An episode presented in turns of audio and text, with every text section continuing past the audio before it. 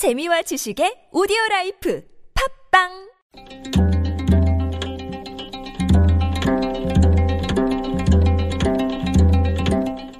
한문학자 장유승의 길에서 만난 고전 중국 전국시대 사상가 혜시는 논리를 중시하는 명가의 대표적인 인물입니다. 그는 논쟁이 벌어지면 빈틈없는 논리로 상대방을 제압했습니다. 상대방은 희애시의 논리적인 주장에 승복하지 않을 수 없었습니다. 하지만 항상 논리를 앞세우는 희애시에게 장자는 이렇게 충고했습니다. 당신은 논리적으로 이해득실을 늘어놓지만 당신의 결론은 사람들의 입을 승복시킬 뿐이다. 공자는 사람들을 마음으로 승복시켜 감히 거스르지 못하게 함으로써 천하를 안정시켰다.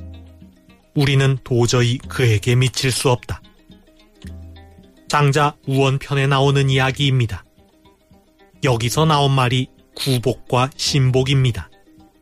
입으로만 승복하는 것을 입구 복종할 복, 구복이라 하고 마음으로 승복하는 것을 마음심 복종할 복, 신복이라 합니다.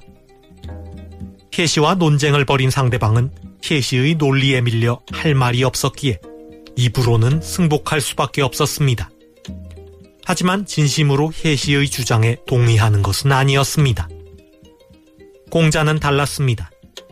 공자는 논리를 앞세우지 않고 사람의 마음에 호소했습니다. 그 결과 상대는 공자의 진심에 감동하여 마음으로 승복했던 것입니다. 상대방의 주장이 옳더라도 마음으로 승복하기는 어렵습니다. 그렇지만 최소한 입으로는 승복해야 합니다. 동의하지 않더라도 정당한 과정을 거친 결론에는 형식적으로나마 승복하는 것이 마땅합니다. 탄핵 심판 선고일이 다가오면서 탄핵을 찬성하는 쪽에서도 반대하는 쪽에서도 헌재 결정에 불복하겠다는 발언이 나오고 있습니다. 법치주의의 근간을 흔드는 발언이라는 우려가 나오고 있습니다. 마음으로 승복하는 것은 바라지도 않습니다. 다만 입으로나마 승복하기를 바랄 뿐입니다.